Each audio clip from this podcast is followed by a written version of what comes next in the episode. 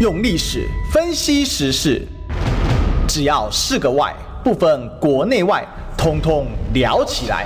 我是主持人李义修，历史哥。周一至周五早上十一点至十二点，请收听《历史易起秀》。欢迎收听今天的《历史一起秀》，我是主持人历史哥李义修。我们今天继续追寻历史，追求真相啊！我们这个。隔了好久啊，好，大使回归了，好，大使好，好，呃，历史哥好，各位朋友大家好，好，我们今天请谢文吉大使来跟我们聊，当然是了解国际议题啊，嗯，那前一阵子因为大使休假去了啊，所以这个有好多主题都没有探讨到，当然我们还是有一些时事的一个滚动议题要来讨论啊，因为。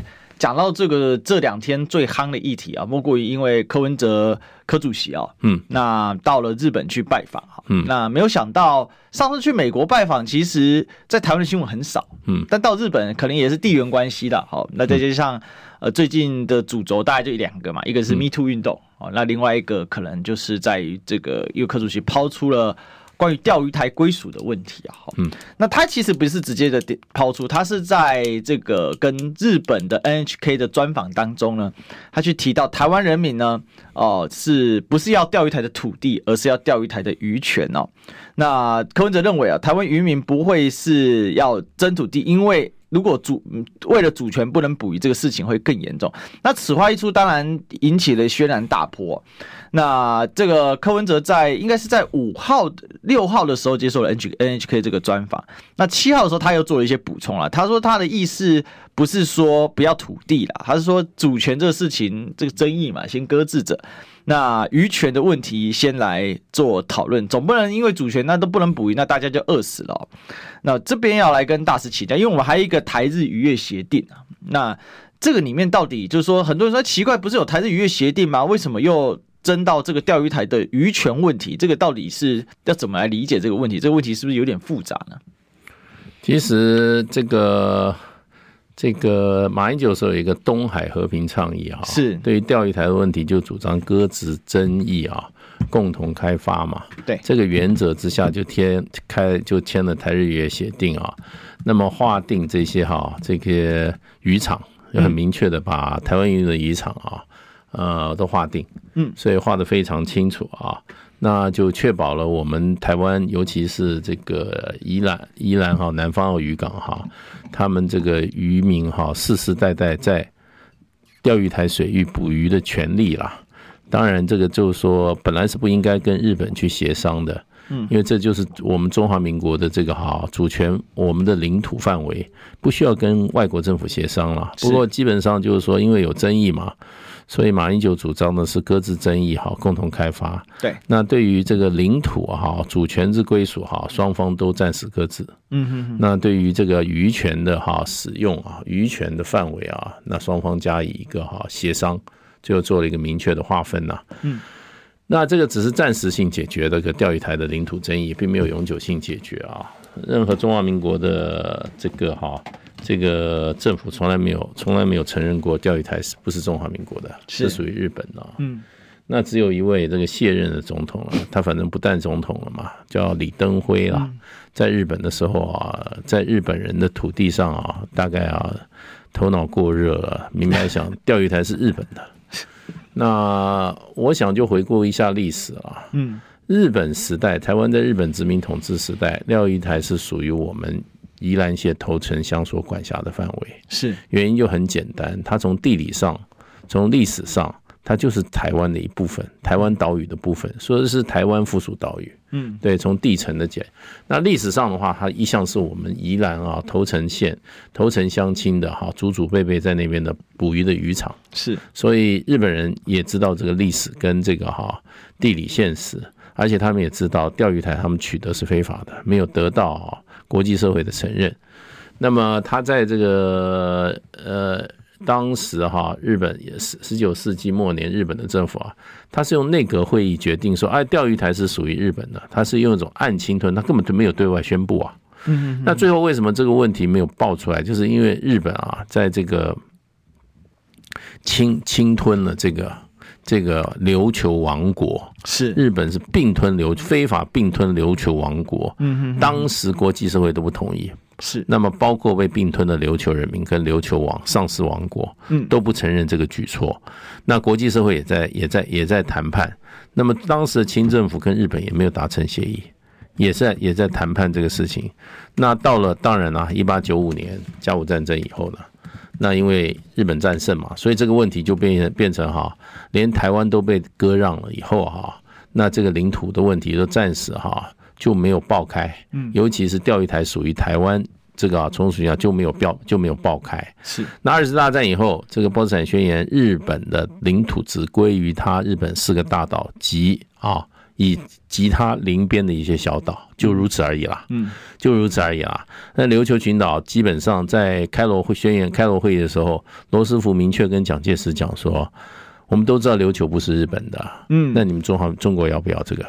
那当时，当时这个，当时这个蒋介石没有做立即的反应。嗯，那个时候翻译是王宠惠嘛，对，他曾经跟蒋介石提这个，那蒋介石就当时没有做立即的回应。后来这个琉球，美国就决定他是暂时托管嘛，嗯，就是说由美国来占领军管，军管，嗯，因为美国事实上的话，他在打琉球的时候也是伤亡惨重啊。对，所以他就，而且他知道地位重要，他不会交给日本，所以是一支军管。那么后来到这个一九七零年代，日本、美国就是说啊，为了笼络日本啊，嗯，把钓鱼台的行政权，不是把这个把这个哈琉球。琉球的行政权交还给日本，嗯，哎，这个行政权不是主权哦，大家搞清楚啊，美国还是头脑很清楚的啊，主权不属于日本啊，行政权而已啊，行政管辖权这个这个交给日本而已啊，日本就在那边啊。搞以为是这个就是琉球就是属于他的了，事实上国际法上还没有没有人承认是他的啊。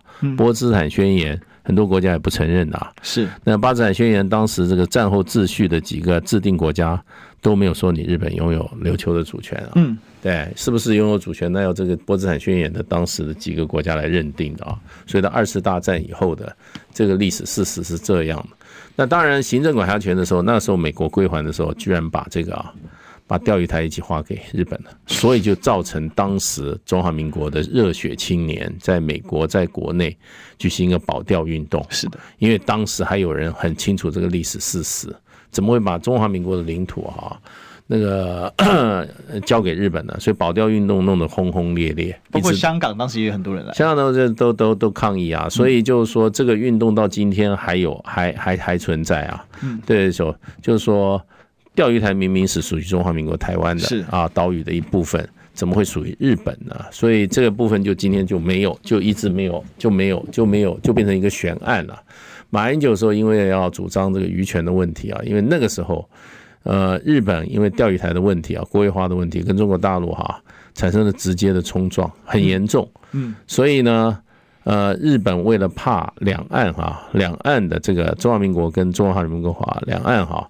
在钓鱼台问题上联手，所以他才对中华民国松一个手。他说：“那我们就搁置争议，然后来来签一个什么渔业合作协定，是把渔权的问题。因为那个时候中华民国很多这个，尤其很多保钓人士啊，也率领我们这个南方澳渔港的哈，到钓鱼台去怎么样去抗议，去哈伸张我们的主权。那时候日本等于腹背受敌，对，所以他才跟我们签了一个这个。可是呢。”马英九并没有让渡主权哦，对，哎，只是渔业协定哦。那那民进党政府也从来没有公开的讲啊，也不敢讲啊，这是国家的领土主权啊，这个事事关重要。就今天又又换了一个，还没有当，虽然他也是民间人士啦，民间团体负责人啊，不过到了日本以后，是不是哈，泽于啊那个日本人给他的压力哈？挡不住这个压力，讲了这个哈出卖主权的话，当然事后又收回了，事后又解释，可这个话讲出去收不回来了。就说他没有外交的经验，他不晓得外交人家都是硬碰硬啊。是你能不能承受压力，就在那一点。你不要因为坐在人家土地上，你就你就你的膝盖就比较软，是吧？对，这就是经不起考验呐。那国家领土主权都可以出卖的人啊，那什么不能卖啊？这个事情，我觉得刚才大使帮我们讲解的非常清楚。因为主权这种东西是不能退让。有人会抨击说，那马英九你不是还退让？哎、嗯，这个完全不一样哈。我我认为还是要回到协议的本身，因为其实关于钓鱼台的归属问题，我们做历史的也是非常重要的一块。首先从地理的架构上哈，如果大家有到网络上，欢迎大家打开 Google，那你仔细去看。台湾北部有两个没有任何主权争议的岛屿哦，一个叫做呃这个基隆屿哈，那另外一个是这个彭佳屿彭佳屿哦。那彭佳屿、基隆屿它分布在哪里？它其实是分布在所谓的欧亚大陆棚的边缘哦，在过去就进入了呃所谓的深海区。它因为大陆棚出去之后，我们要了解什么大陆棚，就是大陆还会有一个裙带。那个裙带就是两百公尺水线以上哦，除了南极洲是五百公尺，因为南极洲冰块太重，把这个洲给压下去了。其他全世界主要的陆块基本就是两百公尺水线。那这个两百公尺它是一个缓坡。非常平缓哈，等同一个平原一样，在冰河时期它就退出来，它就会变成陆地的一部分。这也是台湾为什么跟大陆相连的那一块。那这些所谓的钓鱼台列岛，加上基隆屿跟彭佳屿，它的地缘构造上其实是属于类似的状况，它就是一个火山的热点。那它这个热点呢，是从北边。也就是从钓鱼台，好，那一路延伸到基隆与、彭佳屿，甚至呢就一路到哪里，就是到我们的大同火山群。所以它从这个地地磁的结构上面，它事实上跟呃这个大陆棚是连在一起的。所以为什么当初日本人在刚才大手讲日直时代，哈，日本殖民时代的时候，它是归属在台湾的？原因是这样子，它是有地理构造逻辑。它为什么跟琉球群岛一点关系都没有？因为琉球群岛哦，我们从最南边的这个八重山列岛，然后一直往中间到了这个琉球大岛，到了北边的呃这个龙美大岛这一整串哈，它当然今天这个琉它是分属于日本的冲绳县跟所谓的。鹿儿岛县，但是从地质构造上，从历史上，为什么琉球群岛是一整块？它的著名为什么是类似的？因为他们这一串是另外一串的所谓火山。经过地底下那个火山撞破了海底板块上来的。我们在讨论历史跟地理的时候，一定要本于它的一个很基础的一个条件去讨论。那这个台日渔业协定呢，当初为什么会化成？刚才大使已经讲到，是因为中国大陆在渔政船，它强力的讲白就是跟日本冲撞嘛。那我觉得马英九当时还记得一个印象很深刻，虽然我们水炮比人家短，我们的船比人家小，我还学生的时候，我觉得很热血，因为我们跟日本的水炮对赌对撸。那中国大陆也加进来，那当时中国大陆还没开始下饺子，他准备要下饺子，所以日本受备受威胁情况之下，他以这个北纬二十七度线哦以南哦，那这个所以他他把它划分了哈，这个北纬二十七度线以南，日本公务船不进入，包含这个除了钓鱼台的毗邻海域之外，哦，这个这个除了钓鱼台毗邻海域之外呢，也就是十二海里之外，其他地方是由中华民国来执法。为什么？因为与其让中国渔政船那边跑，不如让中华民国那边跑，比较有对日本人来讲比较有协商空间。但大使我认为这样的一个做法，也就是实质上虽然表面上是搁置争议，但其实算中华民国赚到。因为过去我们要那边执法都很困难，而且常常跟日本那边大小炮，而且重点是我们的渔船只要一接近那边，就直接就会被逮捕，哦，被日本的渔政船逮捕，而且他还会强迫渔民脱光光啊，什么一种羞辱的方法，你还要拿钱去赎回来。大使，你怎么看这个渔业协定？因为我认为这个柯文哲可能在讲这事，他并没有弄得很清楚渔业协定这个内涵是什么。渔业协定基本上从日本的角度就是建立两岸的关系了，是哎，基本上是建立了，就是说把好处给台湾。对，那么哈，让台湾这边的压力哈，对这个对这个钓鱼台的主权主张哈，不会跟中国大陆哈两边嗯协同作战。对，这日本是怎么样？是分而治之了。所以本来就是属于我们渔民的，它本来就是非法的，在侵害我们渔民的。不过现在整体来讲，这附近水域哈，日本不管怎么画，中国大陆根本没有把它当做存在的事实。中国大陆的渔政团每一天都在那个地方巡弋，对，次数比不会比日本少，比日本还多。另外呢，船比日本大大条很多。对，所以所以日本现在只能做一件事，每天就收集情报，说几几月几号，日本中国渔政船又进入这个钓鱼台海域，中国大陆是用事实来捍卫的国家主权领土完整，嗯，他根本懒得懒得用嘴巴跟你讲了，就天天渔政船在那边绕，所以呢，我觉得话，如果说哈，那台湾渔民那时候。如果说中华民国没有办法保障啊，这个台湾渔民在那边捕鱼权的话，那大陆可能就可以会会出手了。哎，他会保障这个台湾渔民在当地的世世代代的捕鱼权呐。日本人在那个地方实行是霸权，不讲不讲不讲，完全不讲理的。嗯，你知道，因为这个岛，日本时代他都日本的日殖时代，日本殖民台湾时代，都已经很清楚把划归行政管辖权划归于台湾的台湾的宜兰县管辖了。就是说，这个已经已经不证自明了嘛？那谁什么时候属于日本的？从来没属于过日本。所以啊，这个强盗哲学啊，你只有用实际的实力去打破它了。嗯，那我是觉得这段历史，我们历史归历史哈，事实归事实。你要去搞政治，你要去舔日的话，那不要把历史事实啊丢在一边，法律事实丢在一边。任何的政治人物，这些都是考验点。如果对外的处理对外关系的时候啊，像柯文哲这种处理方式的话，那只能说哈，将来给他权力啊，他会做出更大丧权辱国的事情。但是我有一个关键想提问，就是说，嗯、对于我们在讨论钓鱼台的时候，其实有很多理据是很硬的。嗯，那这些很硬的理据，其实。在讨论渔权最终可不可以来执行的时候，其实现在的关键应该是在钓鱼台的十二海里内这一块了。嗯，因为前面那一块已经被马英九搞定了嘛。那你既然第一个，你日本的公务船不能进入，你只能只能远远看今天谁在这边。第二个就是我们刚才提到说，呃，对于这个主权，因为马英九的说法不是搁置主权、欸，哎，他是这个他的做法是对主权是要宣誓，是宣誓主权哦，坚持主权。哦，是搁置争议，这个搁置主权是两种不同的等级，对不对？嗯，对，我觉得当然是宣誓更更积极主动一点了。嗯，不过我觉得柯文哲基本上可能心态上就有一点点哈惧日啊，然后媚日哈舔日，然后碰到日本的时候会讲出这个这个话，其实对他来讲是非常简单的嘛。嗯嗯，我们就支持台日渔业协定的这些哈所有的这个哈背后的思维跟主张就好了。嗯，这个问题就这样主张了。什么叫什么？我们不要主权呢？这个简直是胡说八道到极点了。这种人还想竞竞选国家领导人啊？就信口雌黄啊！这样子国家领土就被他卖掉了。这个在日本人的面前卖，当然了，他现在现在不过就是跟我们跟我们一样了，一介草民啊，他讲话也没什么代表性啊。不过他是要竞选中华民国总统的啊。这个就是我们检验他的一个哈，有没有那个能力，有没有那个哈硬度，有没有那个强度来带领哈国家哈，然后他将来坐到那个位置上，每天都是压力啊，外交的压力才真正压力啊。要信口雌黄，他讲话本来就是信口雌黄啊，这句话就想是他距离啊标准啊那太远了，真的是啊。台北市长八年他做了什么嘛？我是台北市市民啊。我出生在台北，成长在台北。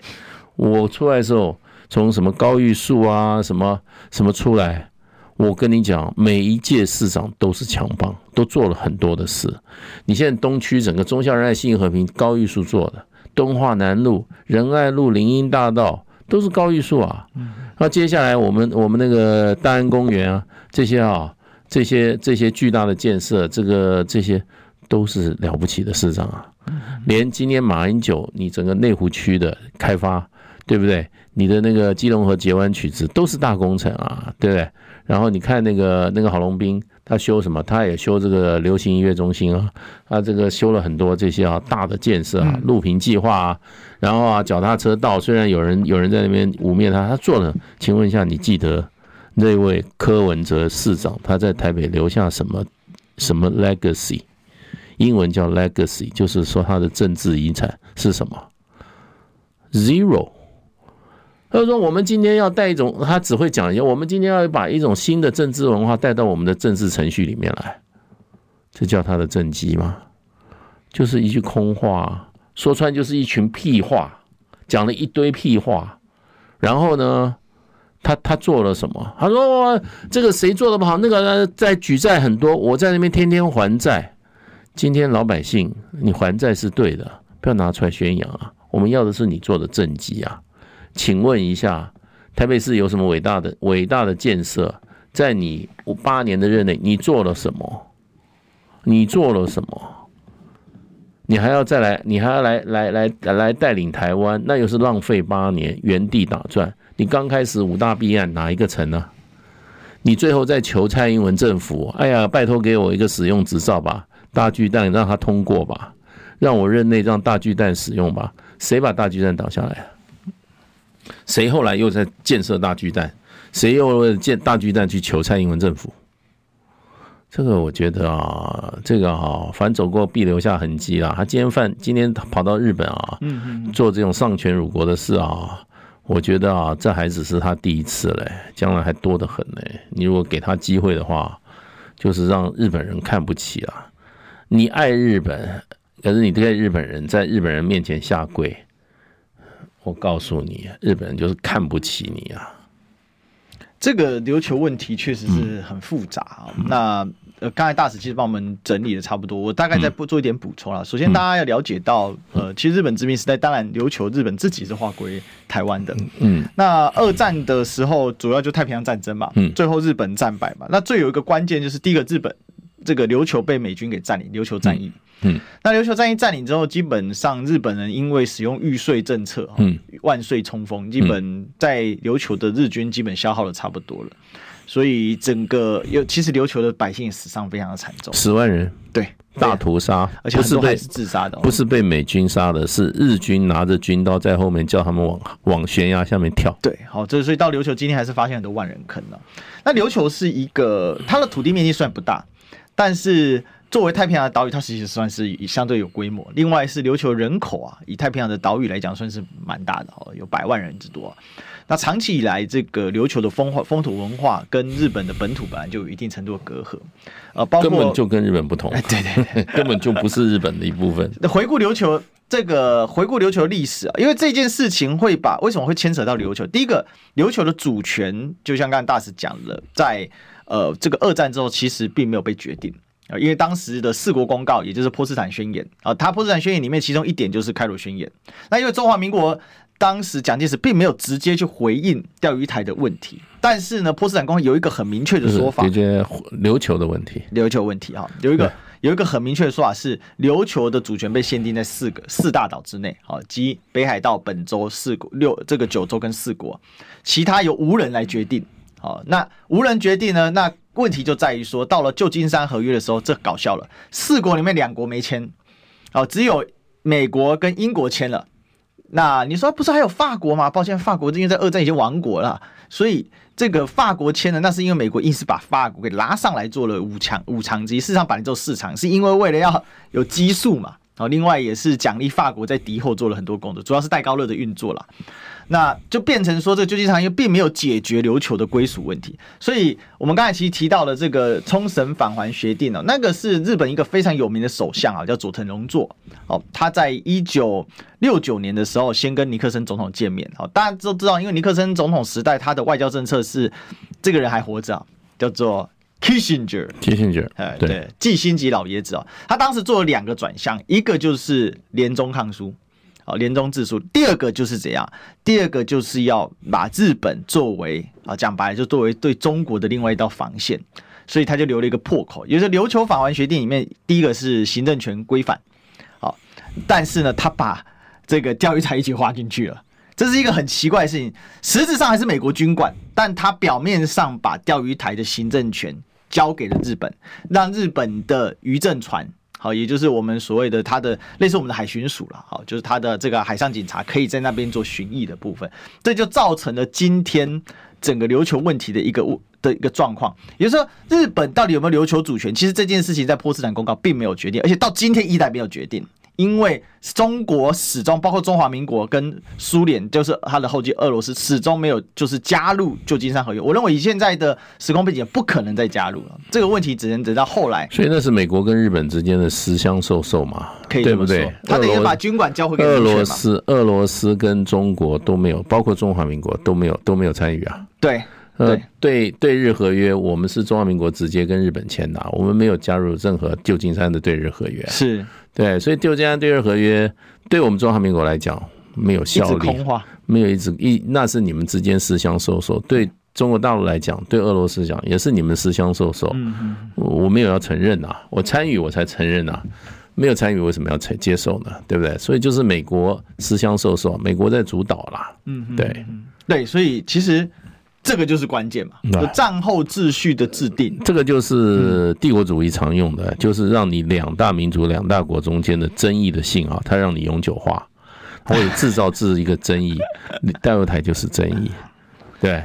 中日之间本来没有什么领土争有纠纷了，因为更不是邻国，不是真正就是海上邻国，但不是陆上邻国。可是就是一个钓鱼台啊，还这个钓鱼台，美国人就怎么样成功的制造中日两国之间哈，对一种历史性的哈长期的纠葛跟斗争。对，所以美国人造的啊，所以美国人这这种是雕虫小技哈，可是呢很有用，在这个哈欧洲殖民史开始以后啊，这是屡见不鲜，都是这样啊。都是用这种方法，对不对？那日本、美国会在这个韩日的独岛之间采取立场吗？不会啦，哎呀，看韩日之间斗，他要你们两边永远斗，对不对？然后中日永远斗，对不对？所以这个就是，这就美国人这个打下去的一根什么暗桩。扎在中日之间的暗桩，这的。所以日本后来他怎么做？他就是要求美日安保，每一次美国总统就要宣誓一件事：我日本可以对你效忠，但有一件事我一定要要求，嗯，美日安保协议必须把钓鱼台给纳入。嗯，大使，这个是不是一个很大的关键？就日本只能透过这种方式，否则的话，你用硬碰硬的话，基本上很难在这边跟中国的渔政船进行直接硬碰硬的这个碰撞吧？对。不过，不过从中国大陆曾经讲说，哎呀，这是一个小岛啊，大家这各自争议吧。日本也同意啦，所以那个事情就搁置很久啊。对。可是安倍上来就重新，他要他要掀起日本的怎么讲？对。这种哦被被被怎么样被欺负的感觉嘛，因为他要搞正常国家嘛。对。他又搞了一个钓鱼台国有化。嗯哼哼。对不对？日本重新再把钓鱼台拿出来当做一个工具在使用嘛，就是这么简单呐。然后挑动两国，两国之间过去已经啊，中日之间已经啊，共同同意搁置的这个问题，因为钓鱼台上是不能住人的，对对，它缺乏淡水，缺乏实际可以住人的这个。日本人曾经在上面住过人，就后来也搬走了。他在上面搞了一个什么锯木工厂，还是还是捡鸟蛋工厂，不晓得，反正就在那边住过，也住不下去就，就就就就就搬走了嘛。你，缺乏淡水啊。那当时邓小平就跟日本讲：“哎，这搁置吧。”没什么好争的，对不对？那么当时说那个附近的大陆棚下面有很多的石油啊什么的哈，海底资源，后来也没有啊。嗯，既然都没有资源，你在那边争什么啊？所以，可是安倍为什么重启这个这个这个矛盾，重新把这个矛盾再给他刺激，有让它变成啊一个很很大的一个问题。对，就是因为他搞日本的国家正常化。对，他说：“你看，我国家一直受到威胁，中国崛起以后，你看跟我们哈针锋相对，他要挑起一些争端，所以就搞钓鱼台国有化嘛。钓鱼台一国有化以后，就整个钓鱼台问题又变成怎么样？又变成一个热点问题了。嗯嗯，对啊，本来是搁置的，所以这一次是日本人拿出来当做一个工具使用，就这样。OK，好，这个。”钓鱼台的问题啊，还是非常的复杂。但再怎么复杂呢，都没有比没进广告还复杂。我们先进广告。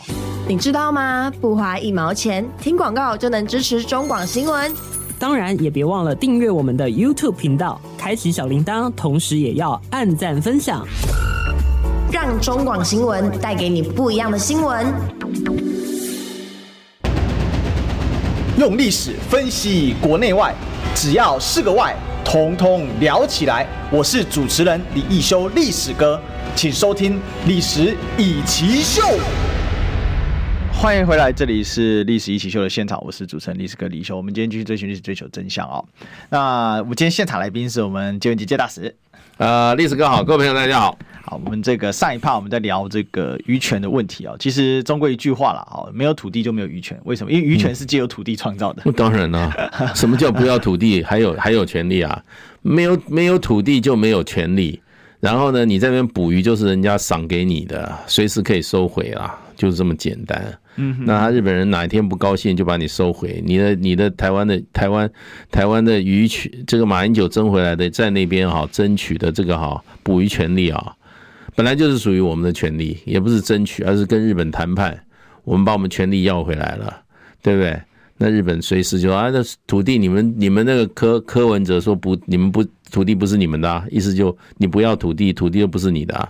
那我当然这个权利是由我，我土地是我的，由我决定你能不能捕鱼啊。所以科比真的不及格了，嗯哼哼，不及格了。这个。钓鱼台的问题，其实日本在这件事情上感觉起来，它的力量是越来越弱势。嗯，因为实质上目前日本自己是无法在钓鱼台附近执法的，因为中国渔政船一直长期在这边只有巡弋，一年三百六十五天，大概只有差不多十天不去，其他每天在那里。嗯，日本的这个日本的政府每每天的每每个月公布一个一张一个记录，中国渔船几点几分进入钓鱼台水域，中国大陆根本每天在那里，而且都是一万吨的那个渔政船，是。日本的渔政船躲得远远的，日本人吃亏的他是不叫而已啊，他吃亏他不敢叫而已啊，所以呢，科比搞不清楚状况啊，人家就拿他来怎么样，来挑拨两岸关系嘛。嗯哼，他这一句话一去讲话，对不对？两岸日本人也是拿来这个挑拨两岸关系，对。然后就知道你柯皮就是个哈，就是个膝盖很软的人嘛，稍微一点压力就这样跪下去了。到了日本，哇塞，那种亲日的那种 DNA 又出来了。绿色的哪一个不是有亲日亲日 DNA 啊？对不对？把日本当做什么啊？欺负台湾人理所当然啊。对不对？现在把我们的领土抢走，你也要说是你也要是他的土地，这种这种，我觉得啊，我真的，我觉得这真的让我有一点点啊，真的不是要开骂，觉得太没骨气了。呃，大使作为外交官的，对、嗯，因为很多人会质疑是说，那其实国民党也没拿回那主权，蓝绿都没有拿回来，哎，不是，日民进党是直接放弃主权了。对啊，民进党是放弃主权，他并没有，民进党到现在并没有强烈去主张这个钓鱼台，所以我想这件事情蓝绿这态度跟立场是基本是相反的，但还是会有人会质疑说，那你拿回钓鱼台了吗？嗯，哦，比如说像我们刚才有这一位网友哈，叫无情有情，他说高喊主权二十四年，蓝绿软得像马吉，这些年你们解决了什么？享受的官员们，大使你怎么看这样的一个提问呢？那个蓝绿他钓鱼台，日本也拿没拿回主权啊？只要我没有放弃，他也没拿回啊，嗯，对不对？我们这个这个争执就是我坚持我们主权的立场啊，从来没有放弃过，没有动摇过。那你日本能怎样呢？对不对？你宣布国有化，我们也可以宣布国有化，嗯，这有什么不行呢？对，这些事情我们都可以做啊。我们也曾登岛过啊，我们的这个哈保钓战士也曾登岛过啊。那你能怎样？对不对？你现在日本日本现在自己放弃过去在钓鱼台那种霸权行为，他对我们的渔民在那边他不敢再继续哈挑事了。对对不对？好像是他跟我们放弃什么，其实就是我们我们我们主张的主权呢、对不对？没有主权哪有渔权？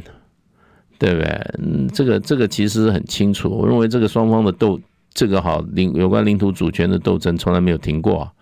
那我们立场也从没从来没有动摇过啊。马英九有动摇吗？对啊。那么那么只有某些个别政治人物，对不对？在那边。出卖国家神圣领土嘛，就这样。是因为我认为一般人对于这个问题的理解，它的层次跟大使在从外交的层次去看待，可能还是不一样的。嗯，我觉得政府就是一个立场啊。那要不然你就到你你今天日本人如果敢在钓鱼台上啊盖一个建筑物，我们就派我们派军队把它拆掉嘛。嗯嗯，对啊，这就是维护主权啊。日本也没动啊。对，你的你的渔政船呢，我们的海巡署也常去啊。那中国大陆根本每天在那边啊，对，这就伸张主权呐，嗯哼，对啊，台日协定没有承认，没有没有接受钓鱼台是日本的啊，嗯，从来都没有，没有，他是坚持主权，对啊，国民党的政府从来没有松过口啊，从来没有承认日本对钓鱼台拥有主权啊，对，所以这个部分的话，我觉得只有这些科皮才说我们不要领土，哇塞。这没有没有没有没有土地，你哪来你哪来权利嘛？关键是只要你放弃主权，那渔权的所有权就自然就消失了。那没有啦，你就不用权啦，你的就是就是别人赏给你一口饭吃嘛，对不对？我们今天在我们那个巴斗南方澳的渔民在那个钓鱼台水域传统，我们钓鱼台我们南方澳渔民的在钓鱼台的传统的。啊，做呀做，在那边煮在钓鱼的权利，就变成是日本的赏饭吃啊。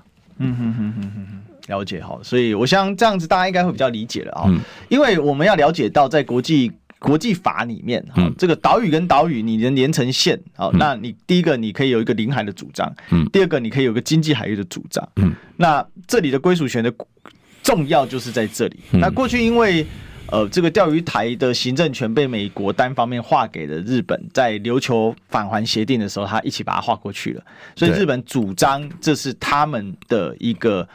这个算是渔场啊，然后其实讲白了就是他们的专属经济海域。嗯，但是这个冲突点就在于说，钓鱼台的主权并不是属于日本。好，那所以日本的做法是他用了，尤其在奥巴马之后，每一次美国总统或者是到日本或者日本首相到美国，一定要宣誓美日元首或者美日领导人的这个这 conference 啊，就是这个新闻发布会，一定要再强调一次啊，就是呃这个所谓的美日安保条约适用钓鱼台。但是这个问关键的问题就在于说，适用钓鱼台，但美国从来没有对这边进行所谓的军事上的干预，或是任何的一个这个这个展示，还是让日本自己就是渔政船跟中华民国的海巡署，或者是跟中国大陆的这个渔政船在在相撞，在在美国关键时刻就重申，他还给日本的是行政管辖权。所以日美国其实没有介入过钓鱼台。我跟你讲，日本人写了一本书，对这本书我改天带来借给你看。日本人写的啊，他叫《美国在钓鱼频岛、钓鱼台群岛问题上耍的花招》。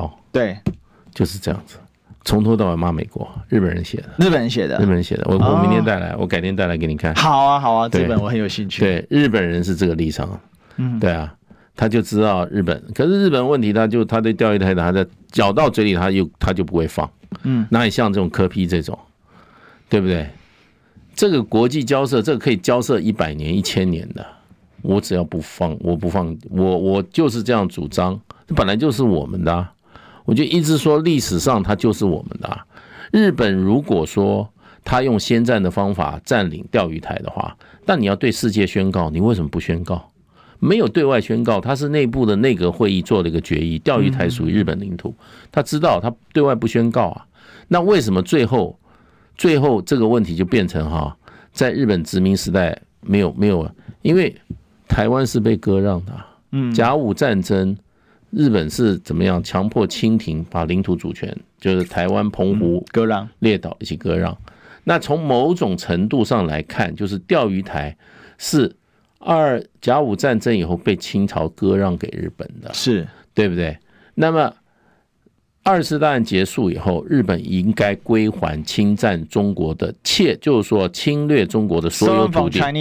对，stolen 偷偷窃的，包括台澎金马嘛？对，台澎、台澎、台湾跟澎湖来讲，那台湾就是就是。那钓鱼台就是台湾周边岛屿啊，当然是已经日本已经归还给中华民国了。所以中华民国主张钓鱼台是中华民国的领土，有什么问题？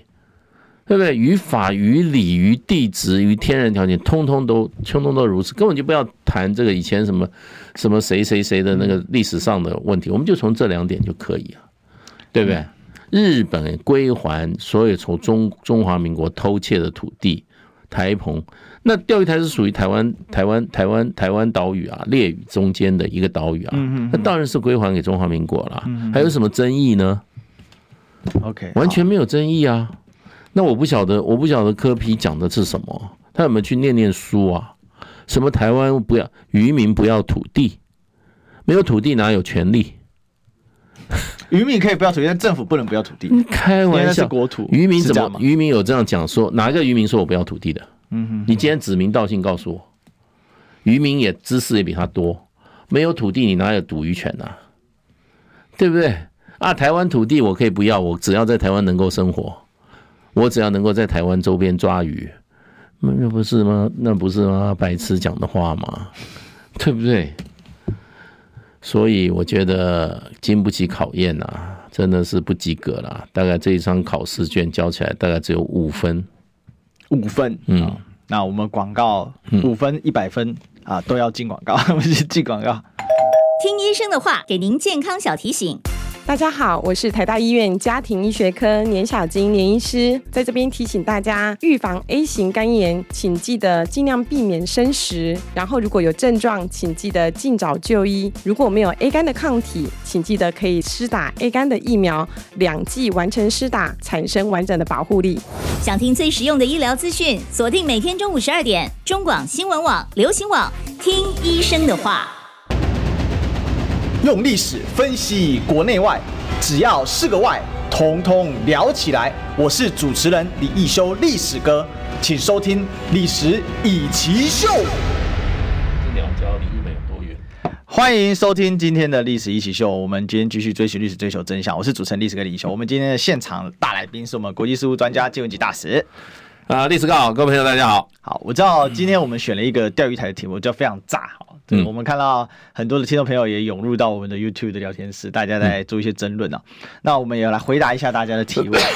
这个号威令啊，说日本已经在钓鱼台盖灯塔，那我们是不是应该出兵打掉，宣示主权呢？好像没有灯塔吧？好像拆除了，是不是？没有灯塔了。这个是错错误讯息了。好，那另外一位是这个，我看一下哈，对，好几个朋友在讨论哦。军务哈，没有主权哪来渔权？可是老哥，国民党在野也没有让渔民顺利捕鱼啊，感觉是打嘴炮。在野对，怎么会呢？不在野怎么？现在现在在现在现在不能去捕鱼是是是执政党的问题啊，在野党要负什么责任？现在主要钓鱼台这边已经不太会被驱赶，没有驱赶。钓鱼台已经问题啊，所以不能去捕鱼。我刚刚讲是冲之鸟嘛，哦，冲之鸟更遥远。哎，冲之鸟那是日本经济水域啊，他画的那个都是经济水域啊。对，那我们渔民很不服气啊。对，那一个那一个一张桌子大小的一康礁石，居然可以作为海，所以画日本的领土画设基线，这是花天下之大吉啊！日本还在那边阻止台湾渔民去捕鱼啊，讲的应该是这个吧？冲之鸟那个是很夸张，因为冲之鸟礁，日本称称称冲之鸟岛，那个真的是一块石头。如果你只去看它的那个水泥主体，比它的那个礁石还要大一块啊。嗯，那司马懿说：“中国强，黄种人才不会被西方人欺负。” OK，好，嗯，那这个其实。回过头来，因为我很多人说应该要去看这个全文啊，好，那我想，呃，我还会再去把这个，因为我早上做了不少搜罗了，好，但是目前看起来，主要还是在后面这个，因为六号的时候 NHK 的专访，那七号的时候做了一些补充了，那关键还是在于说，对于钓鱼台问题，其实台湾人也很久没有去聚焦这件事了，因为主要是民进党在执政之下，其实对于钓鱼台，它始终它是非常隐晦而不提的，哦，大使。嗯这个这个这个问题哈，民进党是躲避了、闪躲了，嗯，然后搞模糊了，嗯，搞这种哈，搞这种模棱两可了，跟他也不正面正面去接触了，对。对，包括这个跟在太平岛南海问题一样，还一样，那所以他他是比较聪明的，那柯批基本上就是懵懵啊。受被日本人，他他以为日本人啊，台湾人很多人说啊，日本人这个诚信，很了不起，守法。我告诉你，去跟他利益冲突看看，日本人还有诚信，现在就挖了一个坑，在日本叫你跳，就会傻瓜就往里面跳啊。嗯哼哼，那这还搞什么外交？啊对不对？一点一点警觉性都没有，就人家就挖一个坑叫你跳。在日本，你到了日本，很多人看到日本，哇，街道好干净哦，日本人好有礼貌哦，哇，日本好好富裕哦，就干嘛就就可以就可以出卖自己国家立场啊？这就就是个就个土包，就是一个就个土包子进进日本嘛，那就是一个刘姥姥游大观园嘛，那讲话就尽量讨好在地在地的嘛，那可是你讨好不要不要出卖自己的基本权益啊，觉得。他自己自己哈，好好知道国际政治啊，你不要那么那么那么感情用事啊，人家随便挖一个坑你就往里跳，嗯嗯嗯，还讲出什么不要土地不要土地只要只要渔权，真的是笑死人了。这个非常的这个有意思啊，其实包括最近日本还有一个被周边国家诟病的嘛，哈，就是这个福岛核废水，对啊，其实应该正确的用法应该叫核污水，嗯。哦，核废水应该是属于说核能，哦，在用这个水降温之后，它但是它是不带辐射的，哦，这个但是这降温之后，它这个有一个热水，它要呃这个叫做核废水。那核污水是受到核能污染的。那这件事情，它既然无污染，它就丢到日本土地就好了，为什么往水海里倒？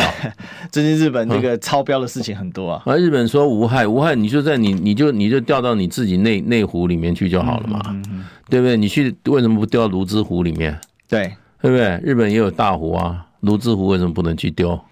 对不对？日本的河流也可以去倒啊，嗯，要不然你就拿来当做灌溉用水啊，嗯，既然这么安全，那你为什么往海里倒？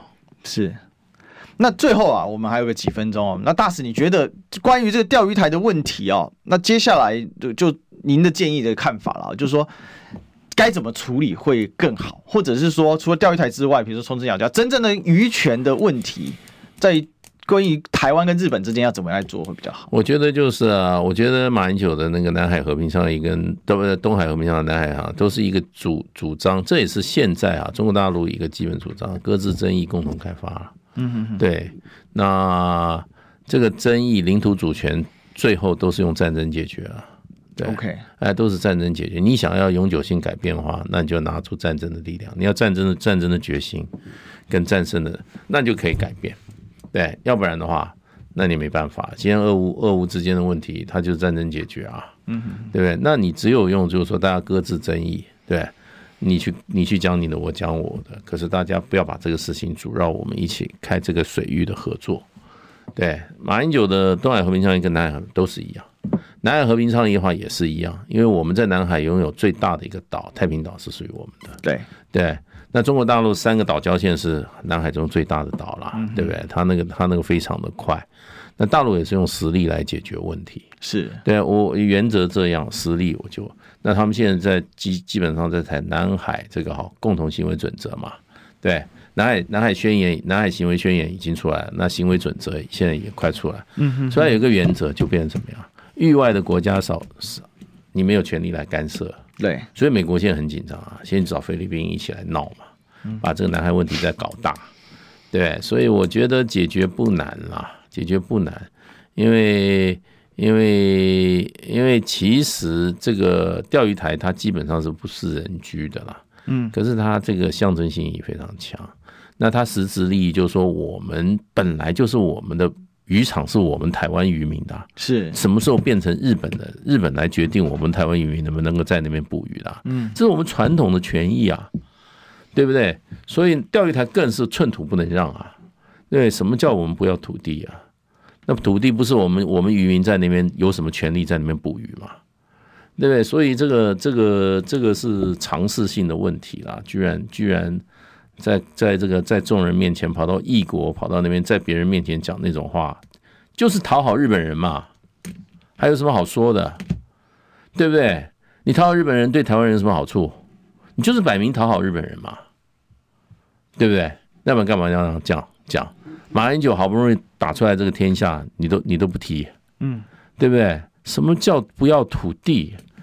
不要土地在，在要在日本的日本的一个政治人物跑到国外说不要土，他回到机场，人家拿着拿着那个鸡蛋在等着他。我跟你讲，你知道日本的当时这个日俄日俄日俄战争以后，那个那个谈判代表，他谈判结果回来。日本的老百姓在在在那个在那个船口准备要把他打死啊！哇，说我们死了这么多人，你去给我谈判谈出这种结果出来，嗯哼哼，对不对？在国外丧权辱国的，真的他要日本这种有民族民族民族民族骨气的，有民族主义的，不会允许你的政客在外面做这种丧权辱国，讲这种丧权辱国话，不会让你回来的，对不对？那到了日本以后就忘记台湾还有你的你的你的你你的家在台湾啊，你不要忘记哦。栽到别人土地上干嘛？你就改变想法了？嗯嗯嗯，开玩笑，讨好日本人不是这样讨好的。OK，好，我们今天谢谢大使。嗯，好，那我们明天见，拜拜。